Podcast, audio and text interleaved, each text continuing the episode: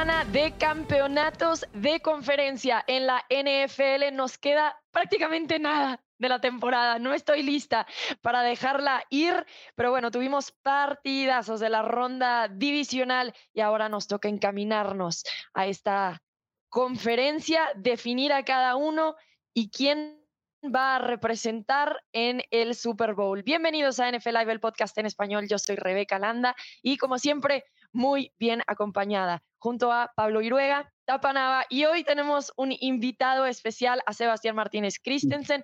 Voy a empezar con los invitados. Sebas, ¿cómo estás? Bienvenido y qué gusto tenerte con nosotros. ¿Cómo andamos, Rebe? Un abrazo grande para vos, para los chicos. La verdad que qué campeonatos de conferencia que se nos aproximan. No, no, no me puedo imaginar un duelo más físico que lo que será el partido entre Filadelfia y San Francisco y a la vez después la set de revancha lleno de drama con ese tobillo lesionado a Patrick Mahomes. La verdad que será un domingo único con los campeonatos de conferencia. No podría ser de otra manera en la NFL. Pablo, ¿cómo estás? Muy bien, Rebe, saludos, bienvenido Sebas, de casa prácticamente también, y un abrazo al tapa. Sí, la verdad es que en toda competencia siempre queremos que lleguen los mejores, y esta no es la excepción. Cincinnati es el tercero, pero pasaría como cualquier segundo sembrado en otra temporada por lo bien que está jugando. Es uno de los mejores equipos eh, en la conferencia. Eh, lo demostró ante, ante Buffalo. Y qué decir de Kansas City, cómo ha dominado la conferencia en los últimos años. Y del otro lado, pues no podría haber, haber eh, un mejor duelo. El equipo más dominante o el equipo más consistente, mejor dicho, durante todo el año Filadelfia contra el equipo que en la segunda mitad de la temporada cumplió con todas las expectativas, porque esperábamos que San Francisco hiciera eso y lo hizo. Sin importar quién terminó siendo su coreback. Tapanaba, ¿cómo estás? ¿Qué tal, Rebe, muchachos? Qué gusto saludarlos. Los que tampoco estaban listos para que estuviera terminando la temporada eran los Dallas Cowboys, pero ya debería ser una costumbre, ¿no? Ahora sí, oficialmente 27 años sin llegar siquiera a un duelo de campeonato de conferencia, donde, por cierto, este año ahora resulta que Pat Mahomes es el más veterano, el más ruco de los quarterbacks que van a disputar duelos entre jóvenes, un señor irrelevant que se volvió super relevant y, como bien dicen, partidos parejos, revancha en la conferencia americana. ¿Quién va a olvidar que 18 puntos estuvieron abajo los Bengals de los Chiefs el año pasado? Y del otro lado, pues las dos mejores defensas que hay en todo el país. Pues vamos a empezar con ese partido justamente. Empezamos con el del domingo, que será a las 2 de la tarde, tiempo del centro. Los Eagles enfrentando a los 49ers. Y Sebas ya lo decía, Tapanaba, estamos hablando de dos de las mejores defensivas de la liga durante toda la temporada en yardas. ¿Qué podemos decir entonces de la expectativa de este partido? Porque por un lado, estos dos equipos también son unos que ponen puntos en el marcador teniendo ofensivas bastante eh, explosivas, por decirlo de alguna manera, que tienen elementos importantes. Podemos decir que se van a sacar chispas, primeramente, ¿no? Eh, porque como dije de antemano, Reves son dos de los equipos más físicos de la NFL y es un enorme duelo de fortalezas. Yo decía que algo tendrá que ceder. En mi opinión, Filadelfia tiene la mejor línea ofensiva del fútbol americano.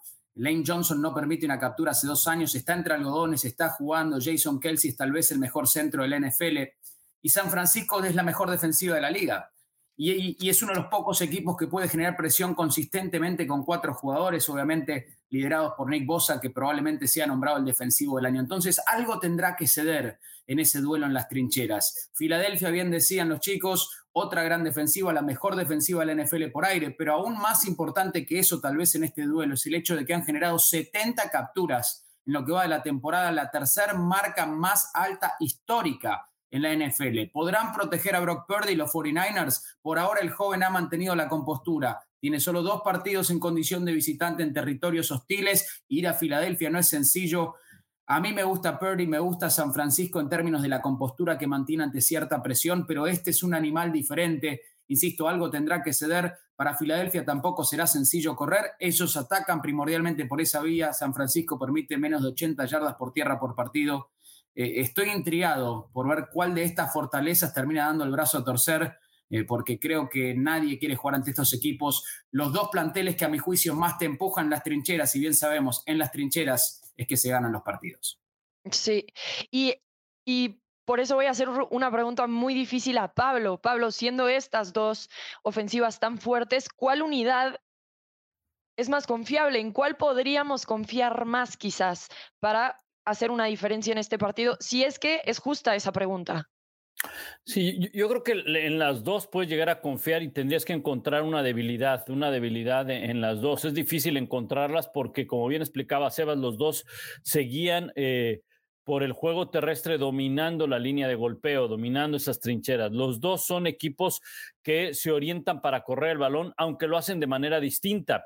Ah, en uno, la figura principal es el quarterback, Jalen Hurts. Con Jalen Hurts puedes correr y lanzar el balón porque él es pieza clave de este sistema ofensivo, con muchas jugadas donde él se involucra, como el read option, el bootleg, el play action, el RPO. O sea, en todas él tiene que formar parte, ya sea para correr o para lanzar el balón. Del lado de San Francisco, Brooke Purdy hace un magnífico trabajo, pero descarga más esa responsabilidad del juego terrestre en las armas que tiene a su alrededor.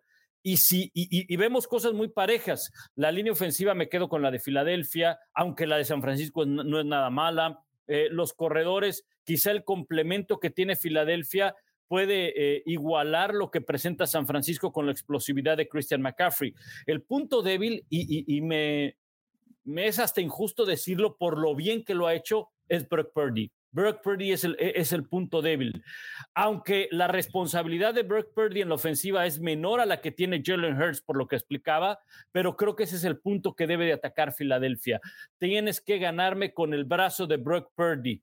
Tienes que hacerlo con él, porque esa es la debilidad que tiene, que, que, tiene San Francisco. Del lado de, de, de Filadelfia, específicamente de la ofensiva, veo muy pocas debilidades porque eh, creo que pueden correr bien el balón, pero también es bien efectivo Jalen Hurts para lanzar. No, no pensemos que Jalen Hurts es, es un quarterback que solamente corre, no, corre y lanza y lo hace bastante bien. Bueno, pero en este mismo ejercicio de Jalen Hurts em, es una parte fundamental, digamos, de este equipo, porque vimos los resultados que tuvieron cuando no estaba jugando e incluso cuando estaba jugando limitado. ¿Quién podríamos decir, Tapa, que se puede apoyar más en esos talentos que tiene alrededor? Porque estamos hablando de Tibo Samuel, eh, estamos hablando de Christian McCaffrey, estamos hablando de AJ Brown y Devonta Smith en Filadelfia. Y entonces, ¿qué tanto realmente importa eh, si le ponen toda esa presión a Purdy, si puede acabar entregando el balón? Haciendo alusión a lo que decía también Pablo, ¿no? Como que van a tener que forzar a que jueguen por aire, claro, pero la defensiva de las Águilas, su fortaleza más grande es detener por aire, no necesariamente por tierra. Entonces van a poder detener a un Christian McCaffrey, van a poder eh, limitar ese lado del balón que acaba ayudando mucho a Purdy. ¿Tú qué dices, Tapa? Sí, habrá que ver cuál es el plan de juego, ¿eh? porque es un hecho que Brock Purdy ha delegado más todo lo que tiene alrededor. Está invicto en siete partidos como coreback titular y mucho ha tenido que ver la llegada de Christian McCaffrey. Los 49ers solo han perdido un partido desde que llegó Christian McCaffrey a, a, los 49ers. Llegan con 12 partidos invictos. Ni siquiera han necesitado por momentos de Divo Samuel para poder ganar juegos. El año pasado, con Jimmy Garoppolo como titular, lo requerían a Samuel como corredor y como receptor. Eh, Brandon Ayuk viene también de una temporada de mil yardas. George Kittle estaba prácticamente desaparecido durante la temporada anterior y el tiempo de Jimmy Garoppolo este año hasta que apareció Brock Purdy y otra vez se convirtió probablemente en el ala cerrada más explosivo por las yardas que genera después de atrapar el balón. Eh, pero ¿qué sucede? Por ejemplo, la semana pasada en la ronda divisional, eh, Christian McCaffrey fue prácticamente desaparecido. Divo Samuel no existió. Es un equipo que solamente anotó 19 puntos, pero a Brock Purdy le ayudaron las jugadas de su defensa también para con bajo score poder ganar el partido. ¿Qué hace Brock Purdy? Que simplemente no regala balones. Cuando no regala balones, es invencible San Francisco. Eh, el diferencial de entregas de balón en el que ellos fueron segundo en la temporada. Eh, cada vez que lo han ganado, han ganado, han ganado el partido. Cada vez que han perdido un balón o menos, han ganado el partido, como sucedió la, la semana anterior. Entonces, yo creo que Brock Purdy confía mucho más o depende más de los que están a su alrededor.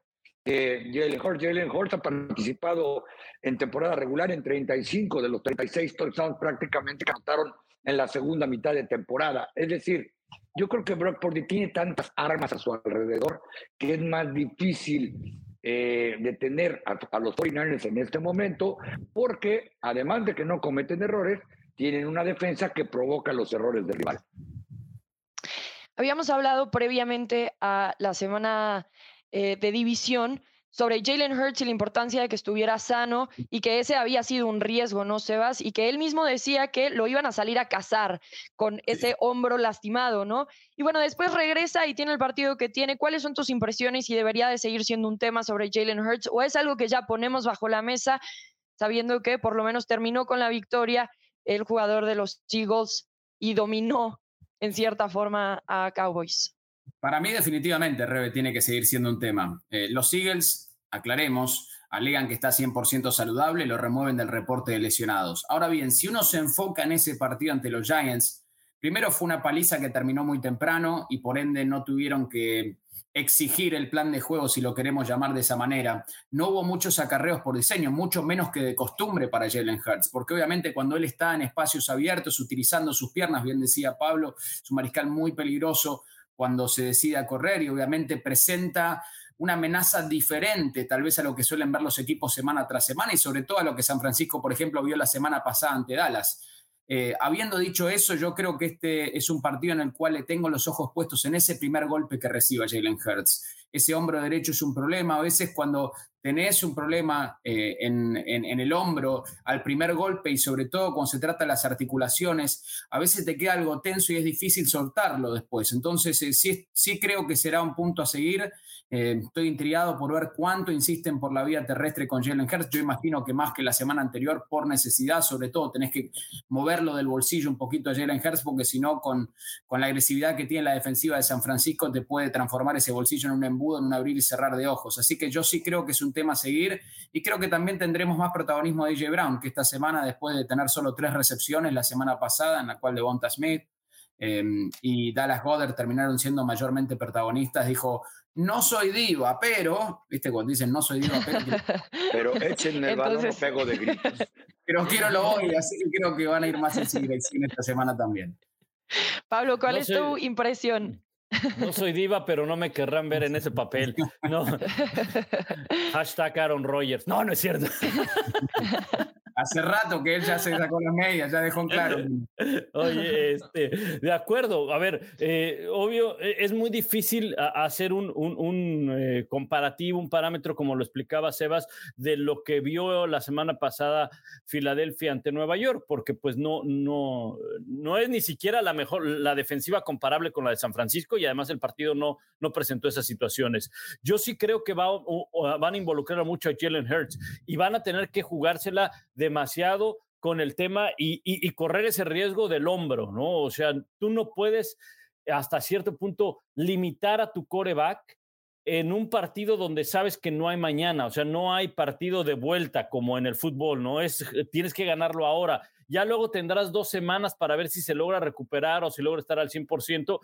Obviamente, puedes poner a Jalen Hurts en jugadas donde no reciba muchos golpes, pero donde sí sea un factor para que la defensiva tenga atención sobre él. E insisto, sobre todo porque es un coreback que se involucra mucho en estas jugadas de cambio de dirección, engañar por un lado o engañar con el corredor por un lado y que él salga por el otro, no necesariamente con el balón, Jalen Hurts, de dejársela al corredor, pero tú no sabes en qué momento la va a llevar Jalen Hurts y no necesariamente tiene que hacer el contacto, se puede barrer para evitar eh, cualquier tipo de, de impacto sobre, sobre el hombro. Pero sí la defensiva le va a demandar eso a Jalen Hurts, se lo va a demandar porque no vas a poder eh, correr o no vas a poder engañar a una defensa si no involucras cambios de dirección, si no involucras movimientos, si no involucras hombres que vayan hacia un lado y termines eh, eh, la jugada por el otro lado. Necesitas hacer eso porque es una defensiva sumamente rápida y la manera de, superar esa, esa, velocidad que tiene y esa agresividad y ese dominio que tiene la, la, defensiva de San Francisco es con estos cambios de dirección o con estos engaños de mostrar el balón por un lado y atacar por el otro. Y por otro lado, Rebe, yo creo que el, tema eh, con San Francisco y los Eagles, para que Jalen Hurts tenga menos probabilidades de recibir un golpe, de lastimarse, van a tener que jugar rápido. Eh, es una defensiva que no te da tiempo ni de respirar.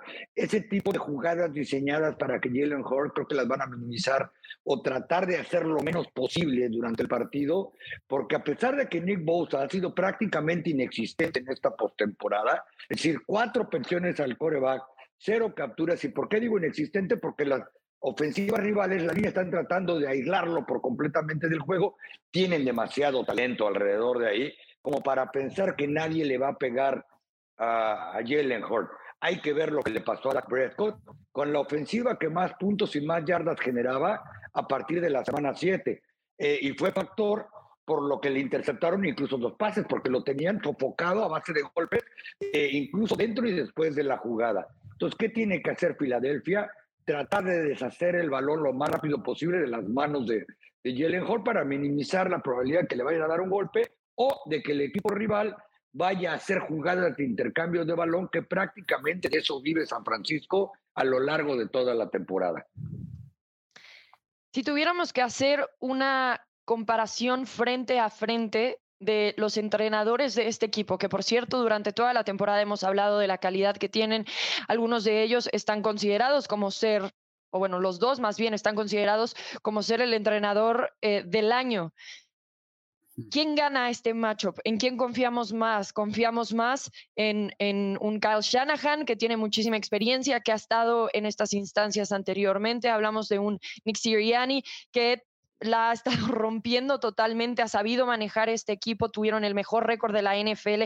¿Dónde puede haber la diferencia si es que hay alguna entre estos dos entrenadores? Llegando el partido probablemente más importante, especialmente para Nick Sirianni. Sabes que antes del, comienzo de la postemporada, Rebe, yo, yo decía, bueno, ¿qué jugador en San Francisco, Brock Purdy, ahora enfrenta presión? Te decían, porque será suyo el puesto la próxima temporada, cuando Trey Lance esté saludable. Y yo decía, no, no, el hombre que más presión enfrenta en la franquicia de los 49ers es Kyle Shanahan.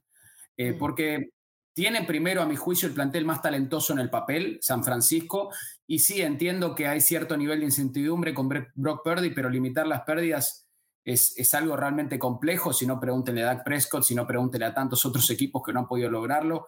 Y creo que Purdy es un, es un Jimmy Garoppolo más atlético y está hecho a medida para el sistema de Kyle Shanahan. Pero Shanahan, por momentos, incluso la semana pasada ante Dallas, se casa demasiado con su plan de juego, no tiene capacidad de adaptación, termina siendo excesivamente conservador porque piensa que puede empujar a todos los rivales. Y a la hora buena, la historia nos ha demostrado que él se ha quedado corto, que no ha podido dar esa última estocada cuando ha tenido los planteles para hacerlo. Entonces yo creo que Shanahan es el que más presión enfrenta. A Siriani le doy todo el crédito del mundo después de aquella conferencia de prensa introductoria donde pobre no tuvo su mejor actuación en términos de, ser fluido con sus palabras, recibió muchísimas críticas, pero tantos entrenadores en la NFL se casan con su sistema, intentan adecuar a sus jugadores, a su sistema. Y lo que hizo Siriani fue esencialmente decir, ok, ¿qué es lo que hace bien Jalen Hurts? Y construir un sistema que se adecue a sus capacidades para maximizar su potencial.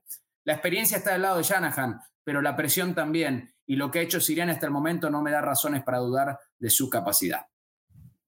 Pablo. Uy, yo creo que, yo creo que a este nivel es, es bien complicado pensar eh, eh, que que alguno de ellos vaya a, ser menos que el otro, ¿no? Los dos están ahí por la capacidad que tienen, por cómo, eh, dice Sebas, si es cierto, tú adaptas como entrenador el sistema de acuerdo a los jugadores que tienes, eh, porque es la única manera que puedas llegar a tener éxito. Tengo estos, tengo estos elementos, con esto, eh, estos son mis ingredientes, pues esto es lo que puedo cocinar. Creo que la experiencia en el lado de Shanahan le puede ayudar, le puede ayudar porque Siriani, aunque, aunque en otras ocasiones, pero nunca ha estado como entrenador en jefe, nunca ha estado jugando esa situación. Y Shanahan, como quiera que sea, ya estuvo de asistente en un Super Bowl, ya estuvo de head coach en un Super Bowl, ya ha estado en finales de conferencia donde las ha ganado, donde las ha perdido. Entonces, eh, creo que eso finalmente te, te, ayuda para entrar más tranquilo, te ayuda para saber qué es lo que viene no deja de ser un partido de cuatro cuartos, no deja de iniciar con un kickoff, ¿verdad? o sea, e, eso no cambia, pero definitivamente la atmósfera, por más que lo digan los jugadores, es un partido más o lo que tú quieras, la atmósfera es distinta, porque tú sabes que en juego está cada decisión que tomes en juego está el que puedas llegar al Super Bowl o te puedas quedar fuera. ¿Se puede equivocar Shanahan? Por supuesto, todos los seres humanos nos equivocamos. Sin embargo, eh, creo que la postemporada, la experiencia le, puede jugar a favor de Shanahan, aunque pues sí, obviamente eh, caemos a la figura de, Brock Purdy. Y probablemente por eso eh, lo que dice Sebas, a lo mejor no quiere ser tan agresivo por lo mismo. A lo mejor dice, me quedo con mis hombres de confianza, que es darle el valor mejor a Christian McCaffrey que buscar un pase profundo en una situación donde lo pudiera hacer con otro coreback, qué sé yo. Aunque así ha sido la historia de San Francisco, pues por todo el tiempo con Shanahan, ¿no? Porque realmente a Jimmy G tampoco le soltaban mucho, a Trey Lance no vimos cuánto le podían llegar a soltar y creo que creo que lo tiene bien acoplado en ese sistema Mike Shanahan. Creo que me quedo ligeramente por Shanahan por la experiencia, nada más, ¿no? Y fíjense que yo me quedo completamente por Kyle Shanahan. No es fácil llegar a tres juegos de campeonato en cuatro años. No es fácil jugar una temporada con tres corebacks diferentes. Y estamos contando dos de esos tres corebacks novatos, porque Trey Lance realmente no había participado la temporada anterior, lo metían a correr la wild card y ahí divierte y jala las piernas para enfrente. Eh, por un tipo que tiene una capacidad de adaptación que hay que tenerle miedo. El año anterior se le acabaron los corredores. Él vive del, del juego terrestre y convierte a un receptor que se dio cuenta que tenía las piernas más fuertes y era más difícil que, de taclear que cualquiera de la posición a la que lo estaba moviendo, que era corredor, y tuvo éxito. Un tipo que encuentra vicisitudes al principio de las temporadas, lo va desarrollando, lo va desarrollando. ¿A quién se le va a olvidar que el año pasado llegaron al juego de campeonato de conferencia contra el eventual campeón, que todavía tuvieron una última serie en la que le interceptan a Jimmy Garoppolo, es decir, en la que todavía estaba en competencia, cuando había clasificado en la última semana de temporada regular y el último partido que había, para después pasarle por encima a Dallas, pasarle por encima a, a, cualquier equipo que le pusieron enfrente con doble dígito de victoria, así como este año este equipo se levanta de estar prácticamente sumido y que nadie daba dos centavos por él antes de que llegara Christian McCaffrey. Llega el tercer quarterback. O sea, hubo tres momentos en la temporada en que todos dábamos por desahuciados a estos 49ers.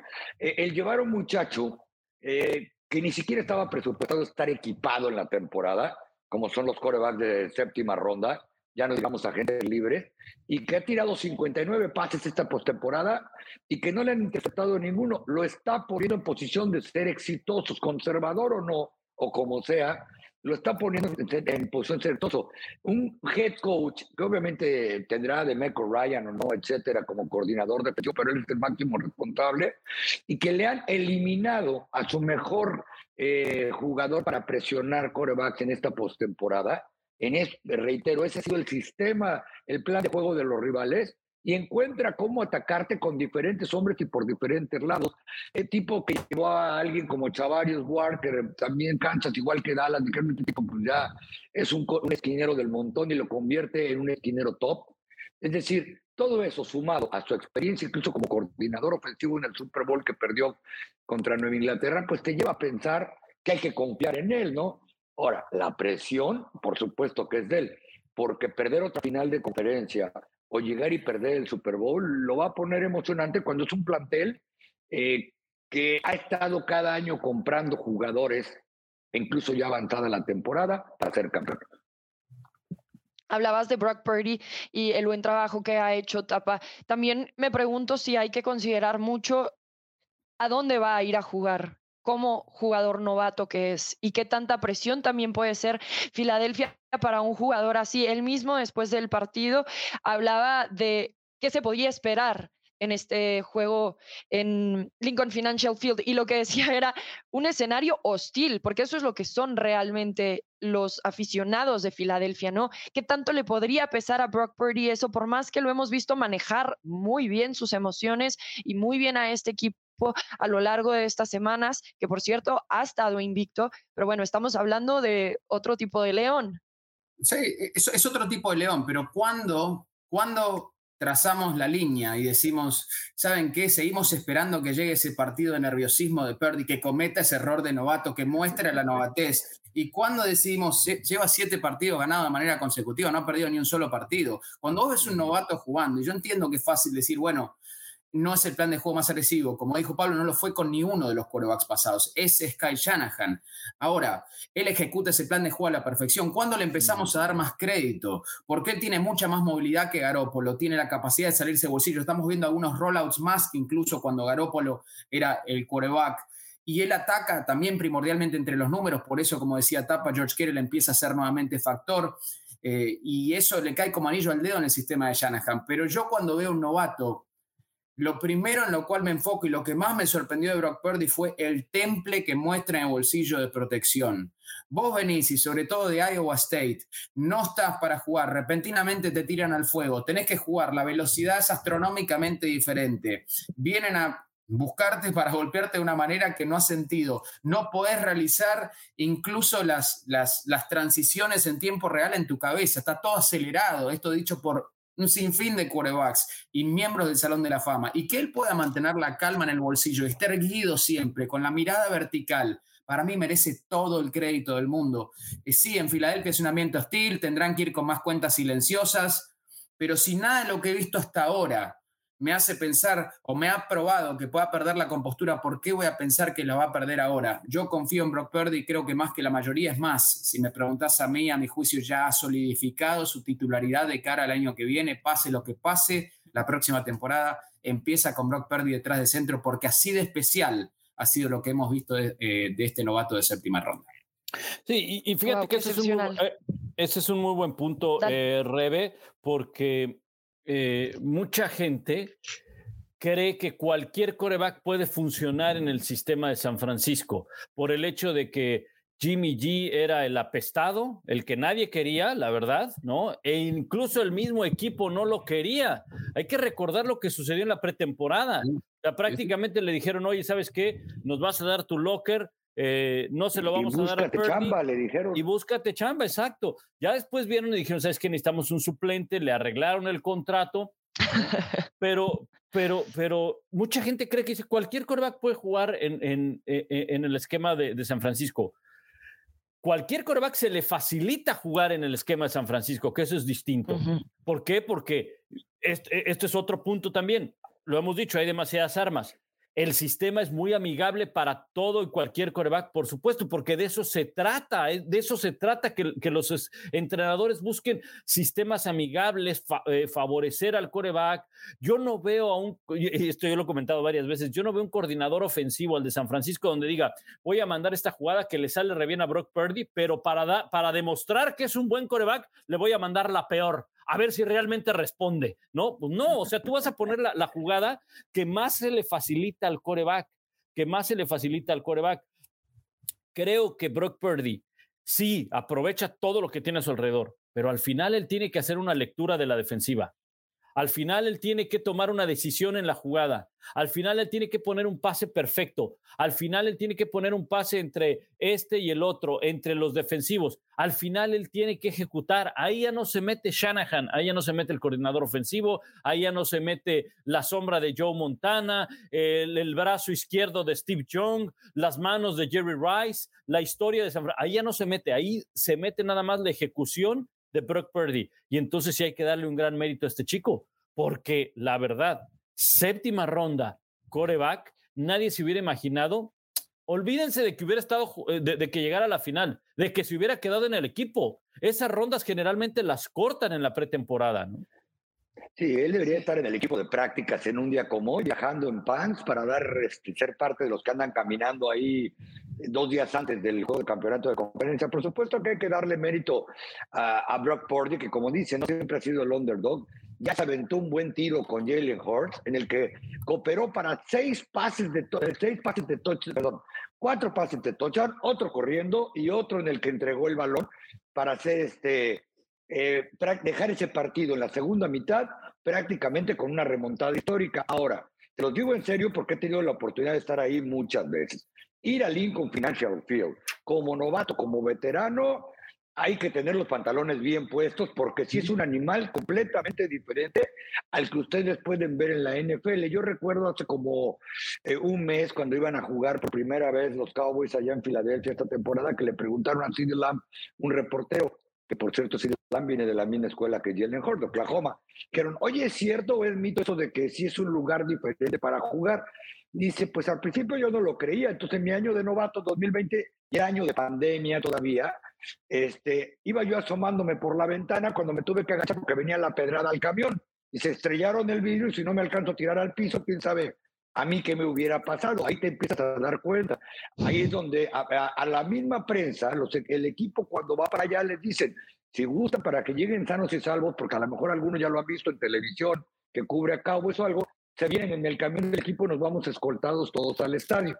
Es de ese nivel y me ha tocado, me ha tocado vivirlo. Eso nunca lo ha enfrentado Purdy. A su favor tiene que seguramente va a haber mucha gente de San Francisco. Traen tremenda campaña esta semana, incluso desde que terminó el juego anterior, ya están con que todos los rojos vamos para allá, eh, hagan ruido, somos una afición que, que llena todos los estadios, a ver si consiguen boletos. Claro que en este país, cuando me preguntan, ¿hay boletos? Les digo, ¿cuánto traes en la cartera? Siempre hay boletos para el visitante, siempre y cuando traigas la billetera repleta de billetes verdes.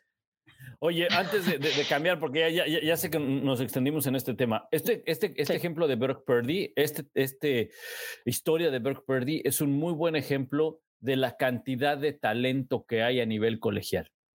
O sea, la cantidad de talento que hay a nivel colegial, que en ocasiones yo siempre lo, lo digo una y otra vez, es muy fácil, y lo voy a decir con estas palabras, aplastarte en el sillón todos los domingos y juzgar si es bueno o es malo, ¿no? bajo tu poca experiencia, porque ninguno de nosotros pisamos un terreno de fútbol americano colegial en los Estados Unidos, ni de preparatoria. ¿Cómo no? Hice bajo cancha nuestra, el otro día. bajo, bajo nuestra propia Lo mismo pensé, pero dije, mira. ¿Cómo no? La semana pero dijo Rebe. 18 y en el Estadio Azteca. No me vaya a dar un zapopazo, Pablo, dijo Rebe. No, pero es que... sí, sí, mejor no digo nada.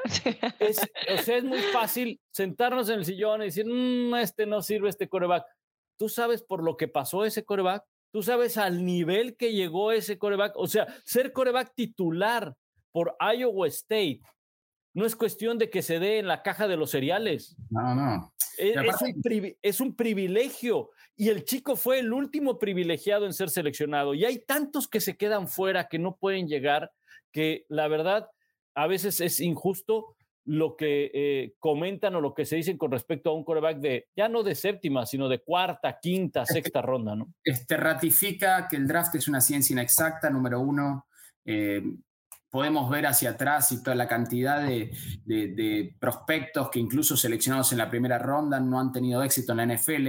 La premisa inicial es que toda persona que llega a la NFL es un talentazo, ¿ok? Todos, todos. Después pueden prosperar o no, por distintas razones y la posición de quarterback se basa mucho más en intangibles incluso que otras posiciones. O sea, requiere de un liderazgo, tenés que ser un líder de hombres, un profesionalismo, un estudioso, tantos otros factores.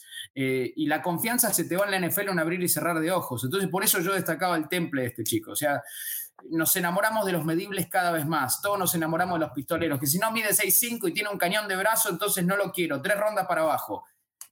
Pero ¿qué pasa? ¿Qué te dice el video? ¿Es un gran coreback, sí o no? Y Perdi ha probado serlo. Eh, yo por eso yo confío en su capacidad y que lo que hemos visto, yo creo que la, muestra es lo suficientemente grande como para ya entender que esto no, no es casualidad.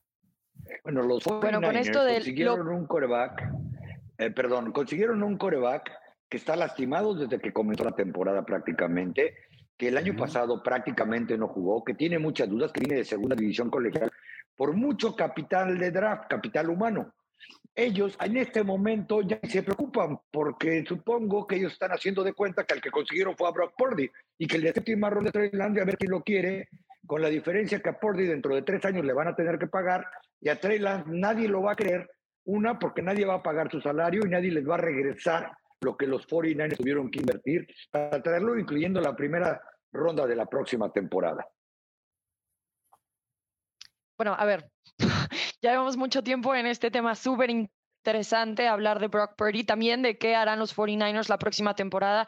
Sabemos, creo, lo que podrían terminar haciendo con Jimmy Garoppolo, ¿no? Lo demás puede ser, como bien dijo Sebas, Brock Purdy directamente a la titularidad o, bueno, invertimos tanto en Trey Lance en el pasado que, ¿por qué no? Vamos a abrir una competencia de mariscal de campo y el que se quede de suplente, bueno, tenemos un extraordinario suplente o podemos conseguir algo a cambio de él.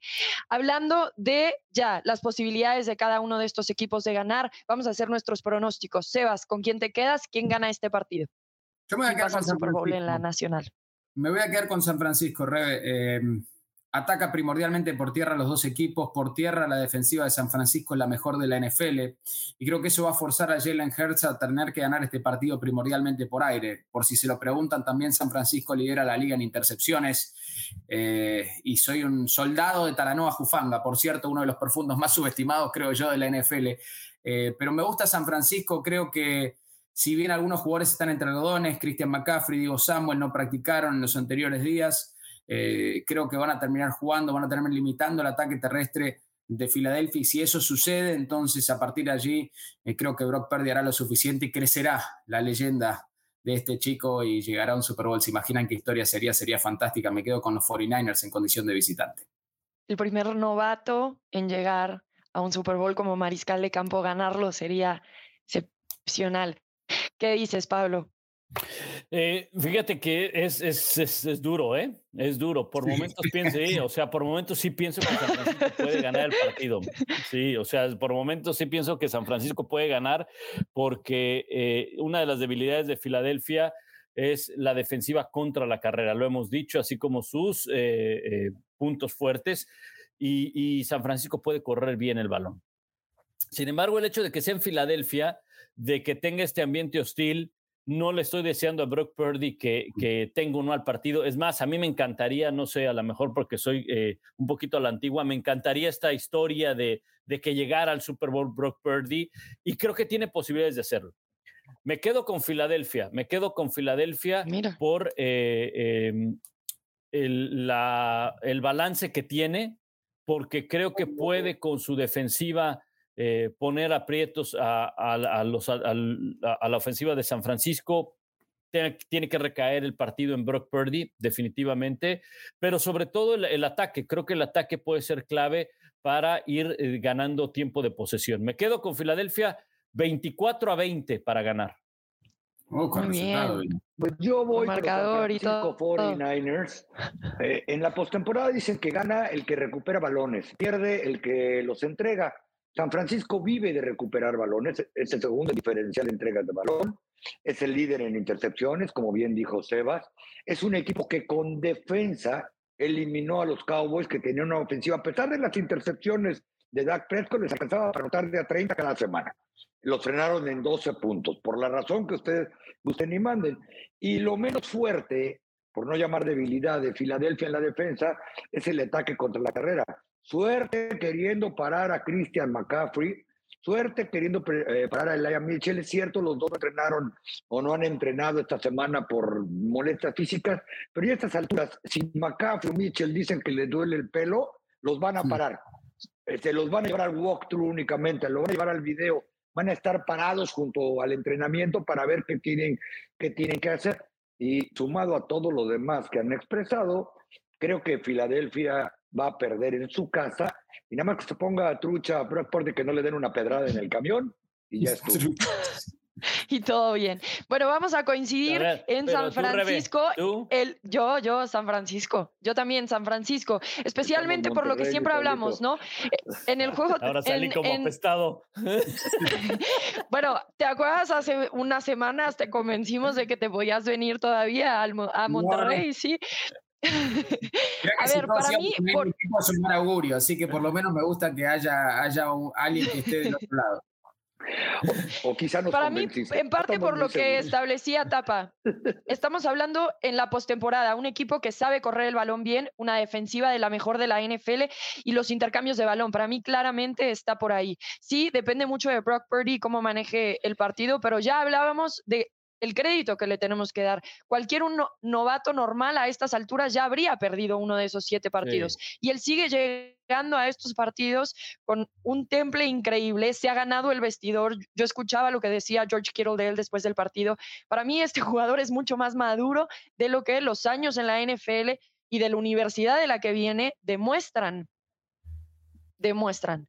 Y entonces, eh, no tengo muchas dudas sobre Brock Purdy creo que las dudas podrían venir un poco a esta presión más bien que tiene Kyle Shanahan, pero no he visto un equipo tan completo de los 49ers como el de ahorita, por todo lo que tienen. Llegada de Christian McCaffrey, Brock Purdy, que sí me parece mucho mejor jugador que Jimmy Garoppolo, y por eso también disminuyen muchísimo las dudas de qué podría acabar pasando en este partido que sabemos le ha costado trabajo en el pasado a los 49ers. Así que yo también me quedo con ellos. Tenemos que transicionar al otro partido que será el mismo domingo. Lo podrán ver. Em, el domingo a las 5.30 tiempo del centro. Ahora, es interesante este partido porque los Chiefs han perdido los últimos tres partidos a los que se han enfrentado contra los Bengals. El dato curioso es que siempre los Bengals han tenido que venir de atrás, acaban consiguiendo esa victoria por tres puntos siempre.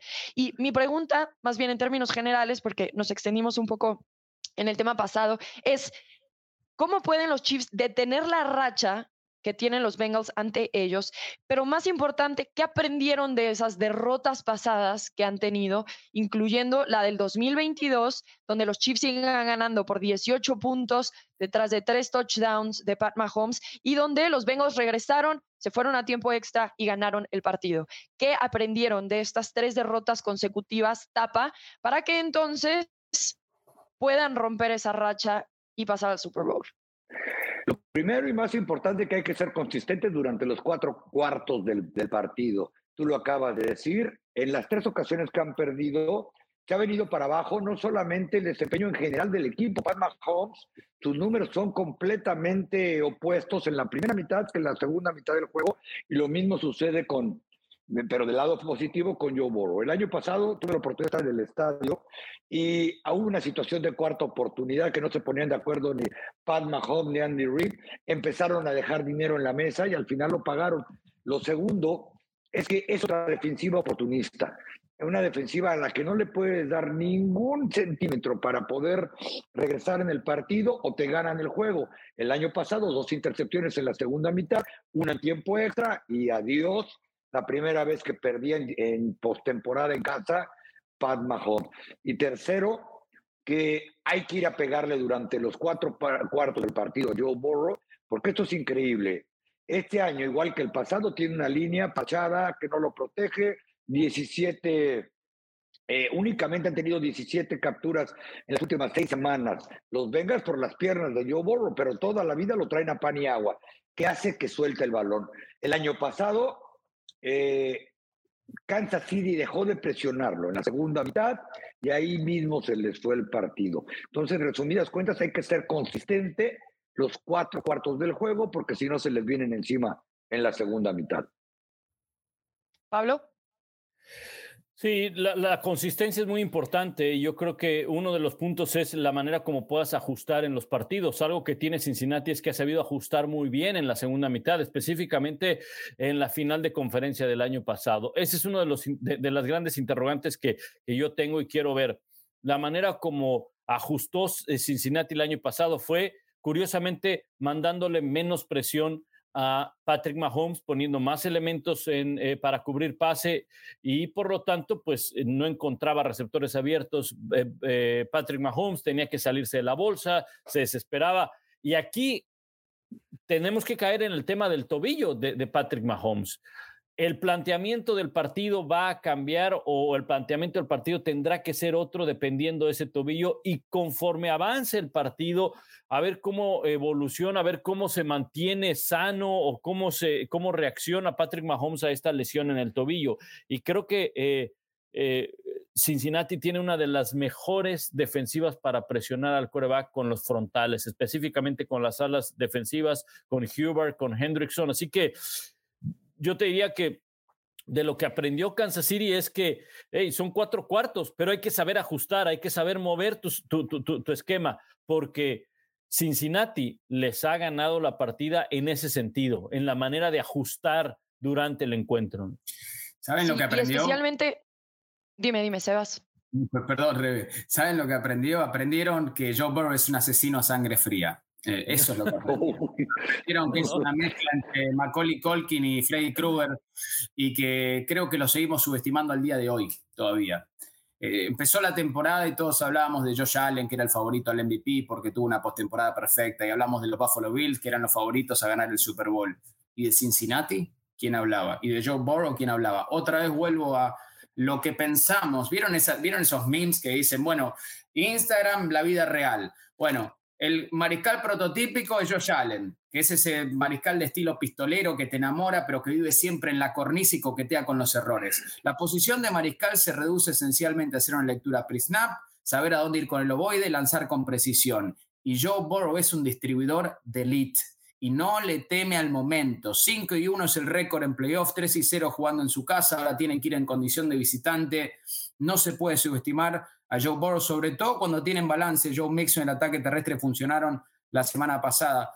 Y yendo un poco al plan de juego específico, creo que van a repetir el plan que decía Pablo de no enviar eh, tantas cargas, sobre todo porque con el problema en el tobillo, la movilidad de Mahomes va a estar diezmada entonces va a estar forzado a operar más desde el bolsillo y quizás hasta desprenderse más rápido del ovoide. Creo que la defensiva de Cincinnati, se habla mucho de Burrow y yo lo acabo de hacer, pero la defensiva de Cincinnati ha sido la unidad que ha mantenido al equipo de los Bengals a lo largo de toda la temporada. Sí, Howard Hendricks son dos alas defensivas fenomenales. Logan Wilson es un linebacker del cual se habla poco y produce muchísimo. Eh, Von Bell, Jesse Bates tienen nombres propios que honestamente conforman una unidad de primera línea y no muchos hablan de ellos. Durante toda la temporada, cuando flaqueaba la línea ofensiva, cuando flaqueaba las lesiones de los receptores, la defensiva siempre ha sido la constante.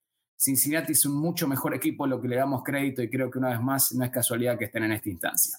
Sí, es interesante esto que dices sobre la defensiva. No hablamos mucho de su coordinador defensivo Lu Anarumo y ha sido sorprendente cómo ha ajustado y estaba justamente leyendo un poco sobre lo que Pablo comentó hace rato de que aquel partido em, de final de conferencia, en la segunda mitad él decide poner ocho en la parte de atrás en lugar de presionar con tantos, ¿no? Entonces acaba sellando otro espacio allá afuera em, en, en, lo profundo, digamos, del campo. Pero después en la semana 13 no hizo eso, no metió ocho, y aún así pudieron limitar a Pat Mahomes. Este es un entrenador que se la juega también, o sea, sabe ya lo que le funcionó no significa que va a llegar con eso mismo que le funcionó la vez pasada, ¿no? El punto que hace Sebas es muy interesante de, claro, no tenemos que presionar tanto porque de por sí no tiene tanta movilidad Pat Mahomes, pero para mí eso es lo interesante de este partido, ver cómo van a ser ese ajuste defensivo. Podemos esperar lo mismo, vamos a ver a ocho atrás, vamos a ver presión, va a haber un cambio diferente que va a acabar sorprendiendo también hasta Andy Reid, porque eso es lo que está pasando aquí. Eh, Lu Anarumo es el que acaba permitiendo también que este equipo regrese de un déficit de 18 puntos, fuerce un tiempo extra y ganen por tres. Entonces, eh, concuerdo con Sebastián que no le damos suficiente a este a esta defensiva. Ahora, por el otro lado, quiero hablar de la línea ofensiva de los Bengals, porque vienen con tres jugadores que no tenían planeado jugar por las lesiones que se han dado, ¿no? Y estos tres, digamos, suplentes jugaron muy bien contra los Bills y acabaron dominando. Y entonces, ¿qué tanto podrá ser esta una limitante enfrentando a una línea defensiva de los Chiefs que tiene a jugadores también nominados a los mejores del año, pero que en la semana 13 no consiguieron más que un sack y tres golpes de coreback. Tapa. No, debe de ser una limitante y fuerte, porque si no hay presión sobre el coreback con el talento que tiene a su alrededor, eh, alrededor Joe Burrow, se los va a acabar. ¿Qué ha tenido que hacer Joe Burrow? Y con todo y eso llega con 10 victorias consecutivas, está eh, buscando la vida o corriendo, moviéndose, eh, casi cayéndose y de todos modos gana completa y sigue para adelante, ¿no? Eh, Kansas City va a tener que ser creativo en la manera de presionar a Burrow y hacerlo con disciplina, porque así como decía Sebas, que por momentos lo minimizamos o quizá no le damos el valor que merece, tampoco con sus piernas. Eh, ha habido partidos en que dos veces ha estado a punto de caer y rozar la rodilla, que se levanta y tira un bombazo de 40 yardas para, para touchdown. Es decir, yo creo que Kansas City eh, va a tener que escoger su veneno. ¿A qué me refiero? O presiona con cuatro hombres nada más y manda gente atrás, muy similar a lo que el año pasado el coordinador defensivo de Cincinnati dijo, tengo que irme con ocho para atrás, porque si cuando lo estaba presionando tampoco lo podía capturar, iban cero capturas y cero golpes en la primera mitad, probablemente lo mismo va a tener que hacer Kansas City si ve que empieza a mandar gente para enfrente y no, y no, le llegan a Borro o no lo pueden tirar porque es fuerte de las piernas. Pero en principio yo diría que va a tener que ser creativo, va a tener que mandar probablemente no más de cuatro o cinco hombres y empezar a jugar zonas atrás, que es precisamente la cobertura que más se le complica a los Bengals y no es difícil darse cuenta por qué. Uno a uno quiero ver quién es el guapo que puede ir contra Yamar Chase o quién es el que puede ir contra T. Eh, en campo abierto, algo que han hecho desde que jugaban en la universidad.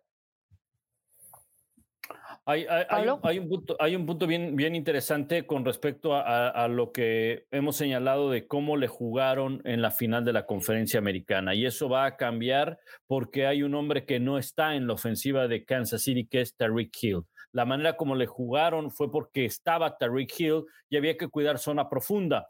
No es un equipo que ataque mucho en zona profunda. Eh, el hombre más rápido que tienen es Harman, que no jugó la, temporada, la, semana pasada. Probablemente no vaya a jugar, tiene una, una lesión en la, en la cadera. Y ahora Tony, Cardarius Tony es una buena adición también de velocidad. Es, es una buena, exacto.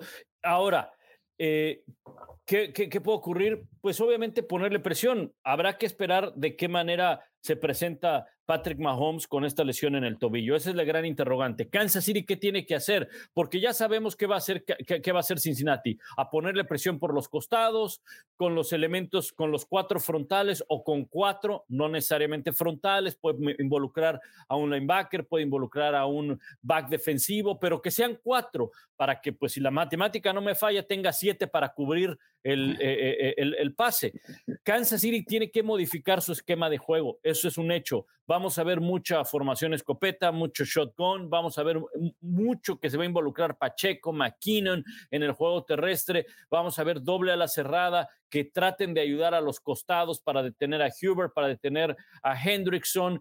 Vamos a ver probablemente en una formación muy cerca a Noah Gray como a la cerrada, en un win a Kelsey, para que Kelsey salga libre a, las trayectorias y Gray sea el que apoye a uno de los tackles eh, la labor que haga McKinnon y que haga Pacheco para cubrir los disparos. Y hablabas de Tooney, probablemente a también lo involucren en el juego aéreo, colocando, perdón, en el juego terrestre, y colocándolo como un eh, corredor en el backfield, que salga de ahí, ya sea con una jugada por tierra o que salga desde ahí en una trayectoria. Entonces, va a ser bien interesante porque eh, tienes el problema del tobillo de Patrick Mahomes, que va a jugar, eso es un hecho, Patrick Mahomes va a jugar, pero no sabemos en qué estado vaya a llegar.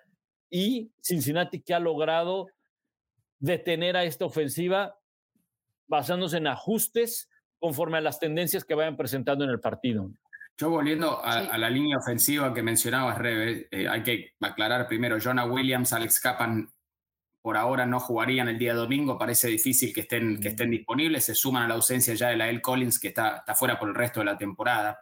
Y creo que eso destapa otra faceta de la cual no hemos hablado lo suficiente. Todo el mundo comparaba a Burrow por su parsimonia, tal vez con Joe Montana, nos gusta hacer comparaciones de época y las llevamos a veces demasiado lejos, pero ¿saben lo que veo yo de Burrow muchas veces con movimientos sutiles? Veo cositas de Dan Marino en cómo manipula el bolsillo de protección.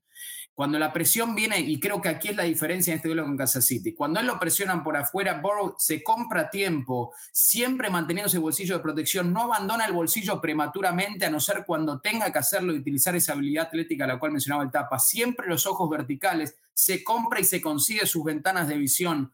La manera en la cual él manipula ese bolsillo de protección es para quitarse el sombrero. ¿Cuál es la diferencia con Kansas City? ¿Dónde está la fortaleza de esa línea defensiva de Kansas City? Está en el interior. Y nada odian más los corebacks con Chris Jones a la cabeza, obviamente, que cuando la presión llega por ese interior, porque ahí te impide un poco la capacidad, te fuerza a salir del bolsillo incluso cuando no quieres tal vez hacerlo o cuando la jugada no la manda. Y la, la defensiva de Kansas City en líneas generales terminó segunda en la NFL en capturas y creo que no se habla lo suficiente de ello. Allí está en uno de los emparejamientos cruciales. Sé que hablamos hasta el hartazgo de las ausencias en la línea ofensiva la semana pasada y no terminó siendo factor. Bueno, creo que esta semana pudiese ser factor y creo que ahí estará uno de los, de los duelos vitales para determinar quién, quién saldrá victorioso. ¿Qué sería otro duelo para ti, Sebas, que también podría determinar la victoria? Ya del otro costado de la cancha. Eh, y es increíble, ¿no? Ver a Patrick Mahomes bajándose del podio sin una bota y la línea de apuesta se mueve dos puntos, porque así somos en esta era. Eh, y primero me saco el sombrero. Una esguince en la parte alta del tobillo de Mahomes es eh, una locura que esté jugando. Entiendo, yo, yo decía, yo era el primero en decir, si es un competidor, yo entiendo que él no quiere salir y en un juego de esta envergadura, y es un tobillo, no es una conmoción, no es la cabeza, no es una lesión eh, que, pudiese atentar contra tu futuro en la liga. Entonces, entiendo, pero una lesión, en la, una esguince en la parte alta del tobillo ha dejado múltiples semanas afuera a muchos quarterbacks. Entonces, se me hace imposible no pensar que su movilidad va a estar diezmada. Y por eso creo que la presencia de Isaiah Pacheco va a terminar siendo vital en este partido. Necesita ese balance Kansas City. Pacheco, hablando de novatos de séptima ronda, e, es un chico que le ha agregado un extra, un diferencial, porque corre con una fiereza impresionante. Sí, uno pudiese alegar que no tiene visión, que a veces golpea el hueco demasiado rápido en lugar de tener cierta paciencia, para que se desarrollen los bloqueos. Pero creo que le agrega algo distinto a Kansas City. Creo que vamos a ver más balance que de costumbre y por eso será vital cómo ese frente defensivo de los Bengals puede limitar el ataque terrestre, por más de que suene muy loco el conjunto de Kansas City. ¿Se acuerdan temprano en la temporada cuando Mac Jones salió y pensábamos que se había roto la pierna? Era la misma lesión con la que ahorita Patrick Mahomes está jugando. O sea, nada más como para ponerlo en perspectiva un poco de el dolor por el que podría estar pasando Pat Mahomes, que obviamente lo disimula, trata de que pase desapercibido lo más posible dentro de eh, pues este momento incómodo que evidentemente él estaba luchando por quedarse dentro. También comenté un poco sobre eso, Sebas, y mi punto de vista era, entiendo perfectamente a Patrick Mahomes que quiere entrar, pero también entiendo eh, a los entrenadores que dicen, te necesito para el siguiente partido más que para este, y además este ya vimos que sí pudimos mover el balón sin ti por este momento, ¿no? Entonces yo también entendía la precaución de la salud más a largo plazo que en ese preciso momento.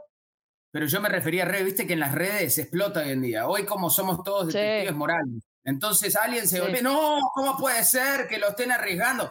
Son deportistas profesionales y, que trabajaron toda su vida para este momento y están a dos partidos de conseguirlo. Y si es su tobillo, pero pueden estar seguros de que va a hacer todo lo posible para tratar de jugar. Yo entiendo, si es una confusión cerebral, es otra historia. Vos lo tenés que proteger al jugador. Pero esto de que cómo puede ser, qué irresponsabilidad. Yo diría calma pueblo, ¿eh? calma pueblo. Sí, sí, y, que el jugador sabe que le da el jugador sabe que le da la mejor oportunidad a su equipo también. O sea, como que el jugador, es, es muy difícil como jugador quedarte afuera sabiendo que tu equipo te necesita, porque no nada más es algo que tú peleaste durante todo este tiempo, todo tu equipo peleó por eso. Y estás dispuesto a pagar el precio de ese dolor por salir y defender lo que han luchado juntos. Tapa. No, y les digo, para los aficionados de Cincinnati les tengo una buena y una mala, ¿no?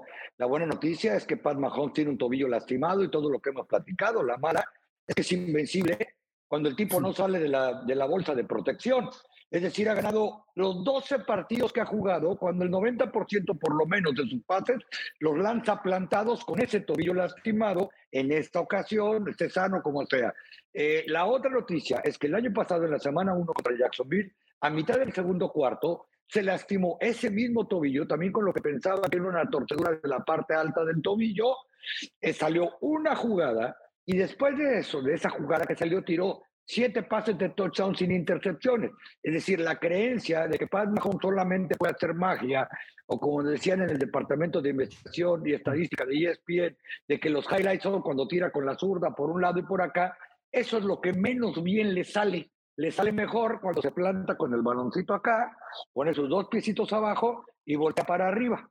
Entonces, eh, por eso también hay que considerar que probablemente si él tiene que jugar así, sean parte de las decisiones que toma el mismo quarterback, el mismo entrenador, al que en cuanto se, eh, Mahomes empezó con que coach me da chance de regresar, le dijeron desde arriba, ¿sabes qué? Este tipo cuando no se puede mover todavía juega mejor. Meto el otro ratito a ver qué, a ver qué tal siente el tobillo, ¿no?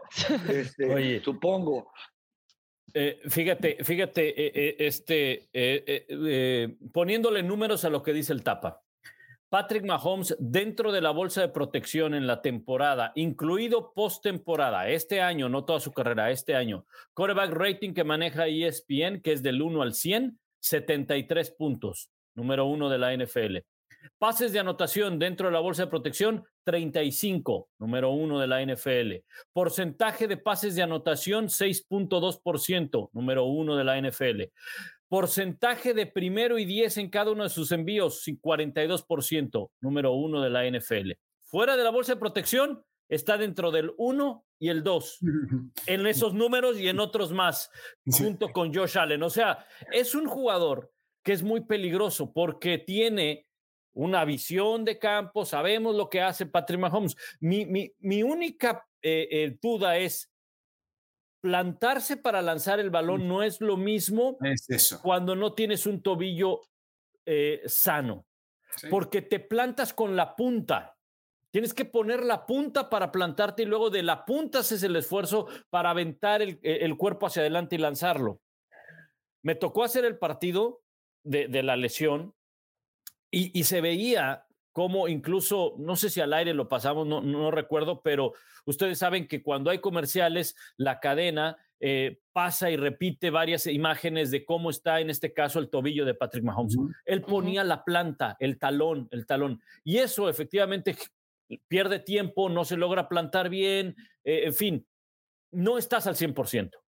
¿Hay manera de, que lo pueda sobrellevar Patrick Mahomes? No tengo la menor duda. Coincido con el Tapa y coincido con, con, Sebas. Él va a jugar y lo va a hacer casi, casi también como si no tuviera eh, eh, tobillo lesionado. Déjenme cambiar nada más rápido de tema porque sé que nos tenemos que ir y nada más lo pongo así sobre la mesa. ¿eh? Sebas hablaba del juego terrestre de Kansas City, que va a ser fundamental y tiene que ser fundamental para ayudarle a Patrick Mahomes.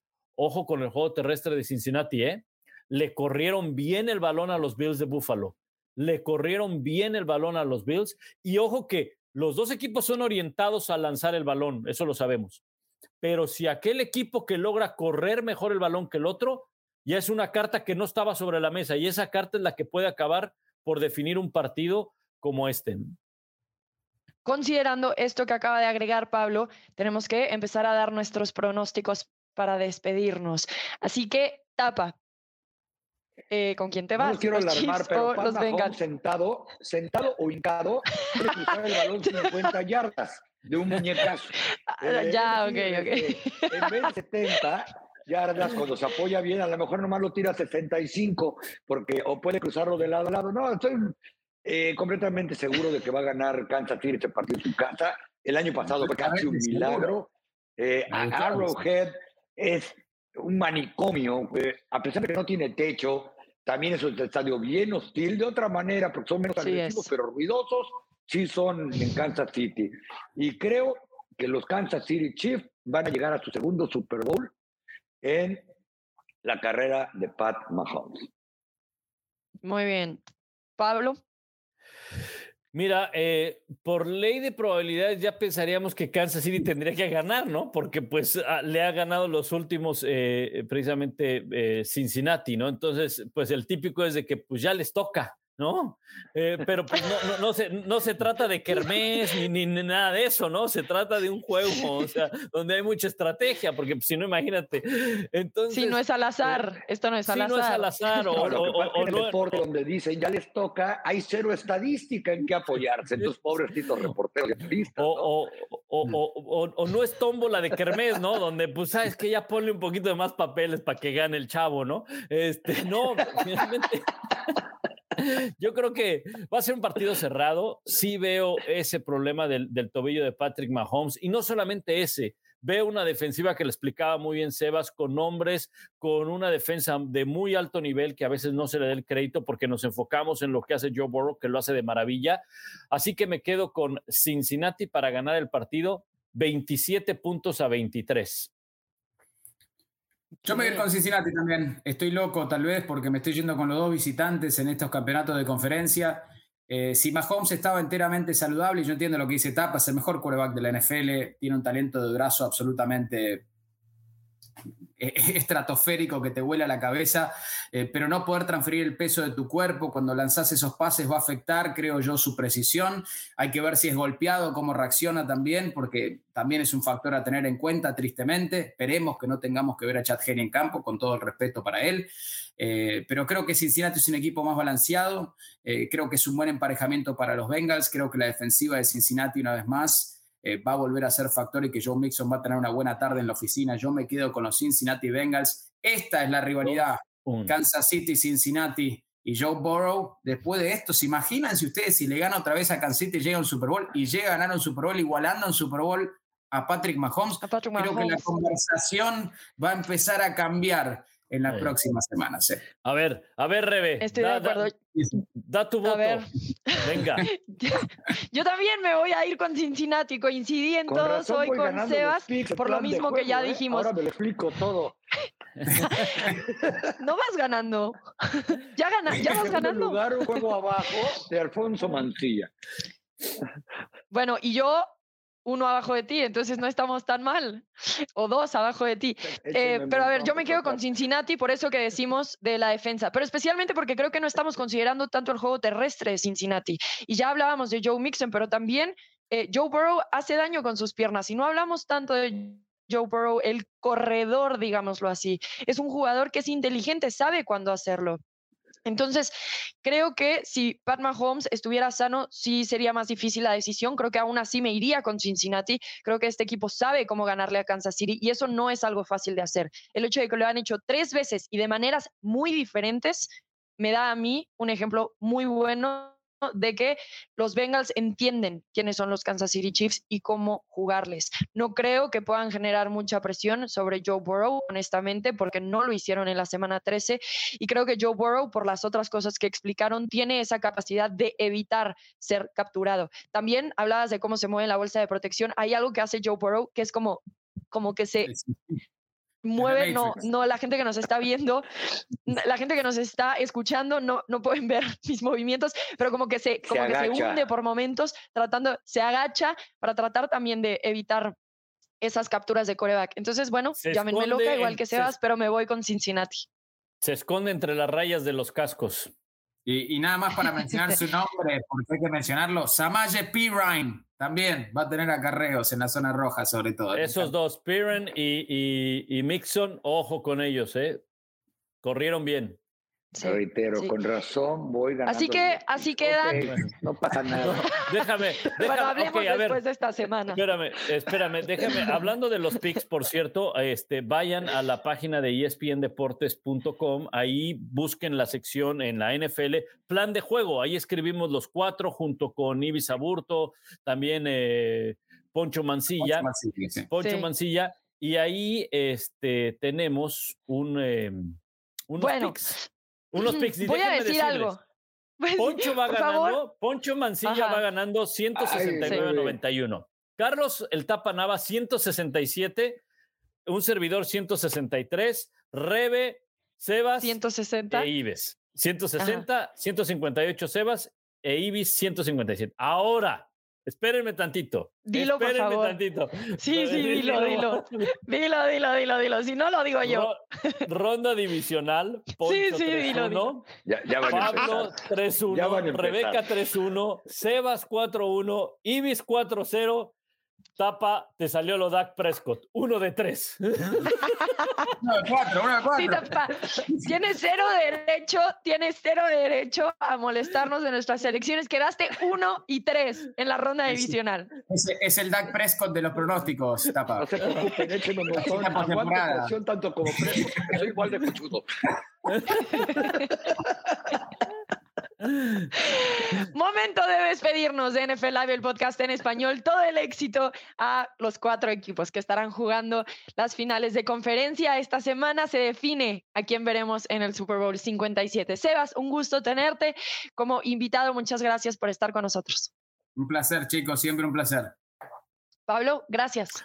Un abrazo, saludos y siguen las transmisiones de eh, la NFL por ESPN, la conferencia americana en todo el continente. Y Tapa, muchísimas gracias nuevamente y éxito en tus elecciones. un gusto y ya saben, la mejor cobertura de ambas finales de conferencia a través de todas las plataformas de ESPN, Katy Castorena en la final de la conferencia americana, un servidor en la final de la conferencia nacional. Y ya les dije, soy igual de conchudo que Dak Prescott. Ahí seguiré picks. Muy bien, yo soy Rebeca Landa. Muchísimas gracias por acompañarnos en un episodio más de NFL Live, el podcast en español. Nos escuchamos. Hasta la próxima.